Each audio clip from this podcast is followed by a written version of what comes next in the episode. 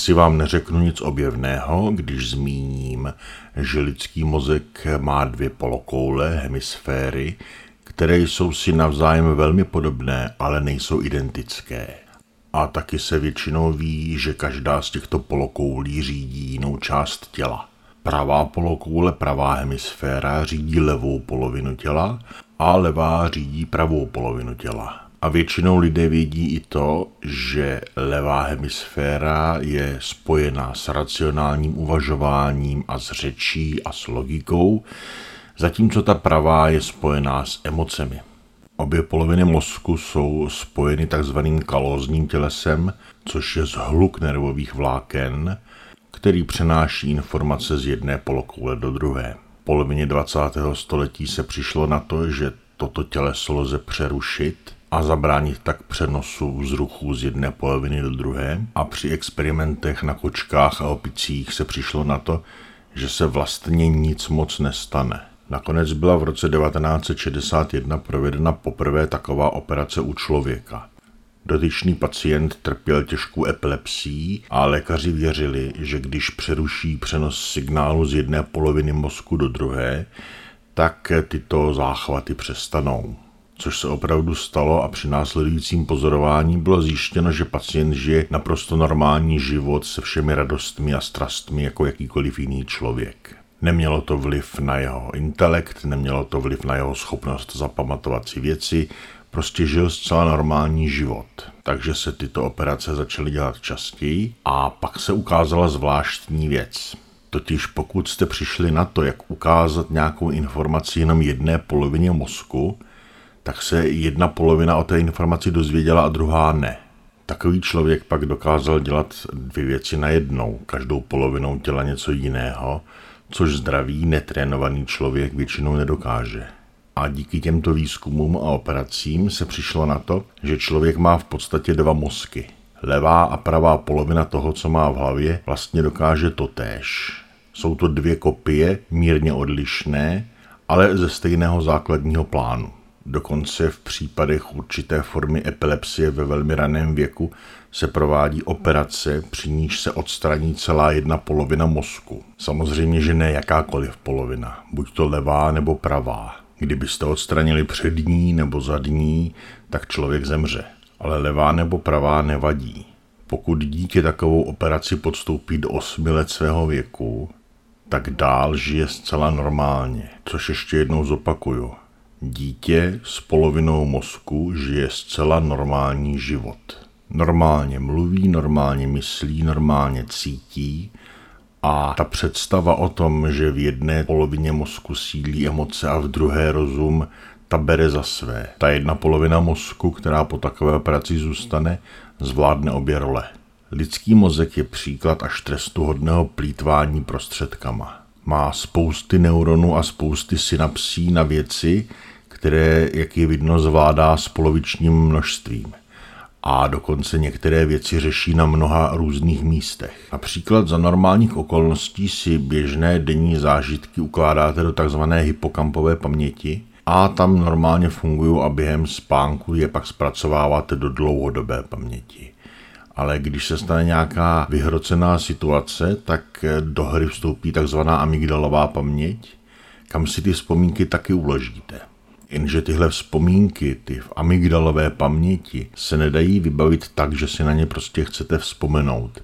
Tyhle ty se vám vybaví jako takové záblesky z ničeho nic. Takové vzpomínky popisují například oběti nějakých traumatizujících zážitků. Takže v mozku můžete mít dva druhy vzpomínek na tu též událost. A docela dobře se vám může stát, že vzpomínky na nějakou událost vědomně nevíte, ale podvědomě vás ovlivňují. Podvědomě cítíte různé strachy, sociální fobie a další věci, aniž byste tušili, že důvodem je právě vzpomínka, kterou máte, ale nevíte o ní. Například při experimentech s pacienty, kterým nádor nebo jiná nemoc zničila část zrakové kůry, takže na polovinu zorného pole nevidí, bylo zjištěno, že nevidí v uvozovkách. Když jste jim do té zatemnělé části zorného pole ukázali nějaký obrazec, křížek, trojuhelník, hvězdičku a ptali jste se jich, co vidí, tak řekli, že nic, že prostě jsou slepí na to místo. A když jste trvali na odpovědi a říkali jste, tak aspoň to zkuste uhodnout, tak pacient jakože uhodnul a uhodnul to správně. Protože ve skutečnosti jeho mozek to místo vnímal, akorát ho nedokázal vědomně zapojit do kognitivních procesů. Ale věděl, co tam je. V mozku je spousta věcí, o kterých nevíme a probíhá tam spousta procesů, které nedokážeme ani řídit, ani ovlivnit, ani vnímat. A naše vědomí vlastně jenom klopítá za těmito procesy a snaží se je zpětně vysvětlit. Což opět ukázali experimenty s lidmi, kteří mají rozdělené mozkové hemisféry a každá z nich vnímá něco jiného a řídí něco jiného. Ta levá mozková hemisféra, jak už jsem říkal, tak ta dokáže komunikovat řečí, zatímco pravá dokáže komunikovat jenom tím, že ovládá levou část těla, například levou ruku. Takže když té pravé části mozku ukážete slovo chodit, tak ten člověk vstane a jde. A když se ho zeptáte, kam jde nebo proč jde, tak si levá půlka vyfabuluje příběh, kvůli kterému vstal a chodil. Takže třeba řekne, já jsem si vlastně vzpomněl, že se chci jít napít. A přitom příčinou bylo slovo choď, ale ten člověk vědomně neví, že ho viděl. Což ale neplatí jenom u lidí s rozdělenými hemisférami, ale platí to i u zdravých lidí. Lidské vědomí není to, které ovládá váš mozek, ale naopak. Lidské vědomí z mozku vyvěrá a zpětně interpretuje to, co se v mozku a ve vašem těle a ve vašem okolí děje.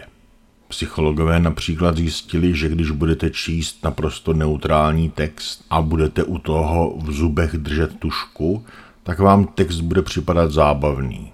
Je to prosté, když držíte v puse tušku, tak musíte mít roztažené koutky a roztažené koutky má člověk tehdy, když se směje a mozek si zpětně vytvoří konstrukci četl jsem ten text a měl jsem přitom vytažené koutky, takže to muselo být zábavné.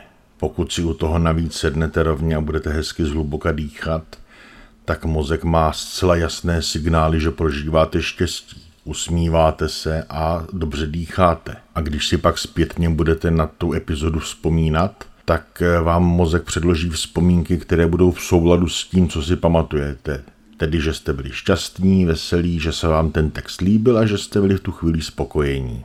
Lidský mozek, jak to tak vypadá, není racionální stroj na logiku a argumentaci, ani není zmítán emocemi, ale je to souhrn mnoha různých procesů, které vlastně v jednu chvíli řeší tu samou věc. A nakonec si z toho nějakým způsobem vybere to, co zapadá do vašeho přesvědčení, do vašich vzpomínek, do vašeho obrazu světa. Takže z hlediska nějakého poznávání pravdy není mozek ten úplně nejvhodnější nástroj, respektive musí být velmi silně trénován a kontrolován k tomu, aby se opravdu k pravdě blížil, protože když není trénován a když není kontrolován, má tendenci blížit se k tomu, co vypadá jako bezrozporné a jednoduché vysvětlení, co se s vámi děje. A když už jsme takhle trošku zavloudili na pole filozofie, zkusím ještě přihodit jeden argument a to je argument svobodnou vůlí.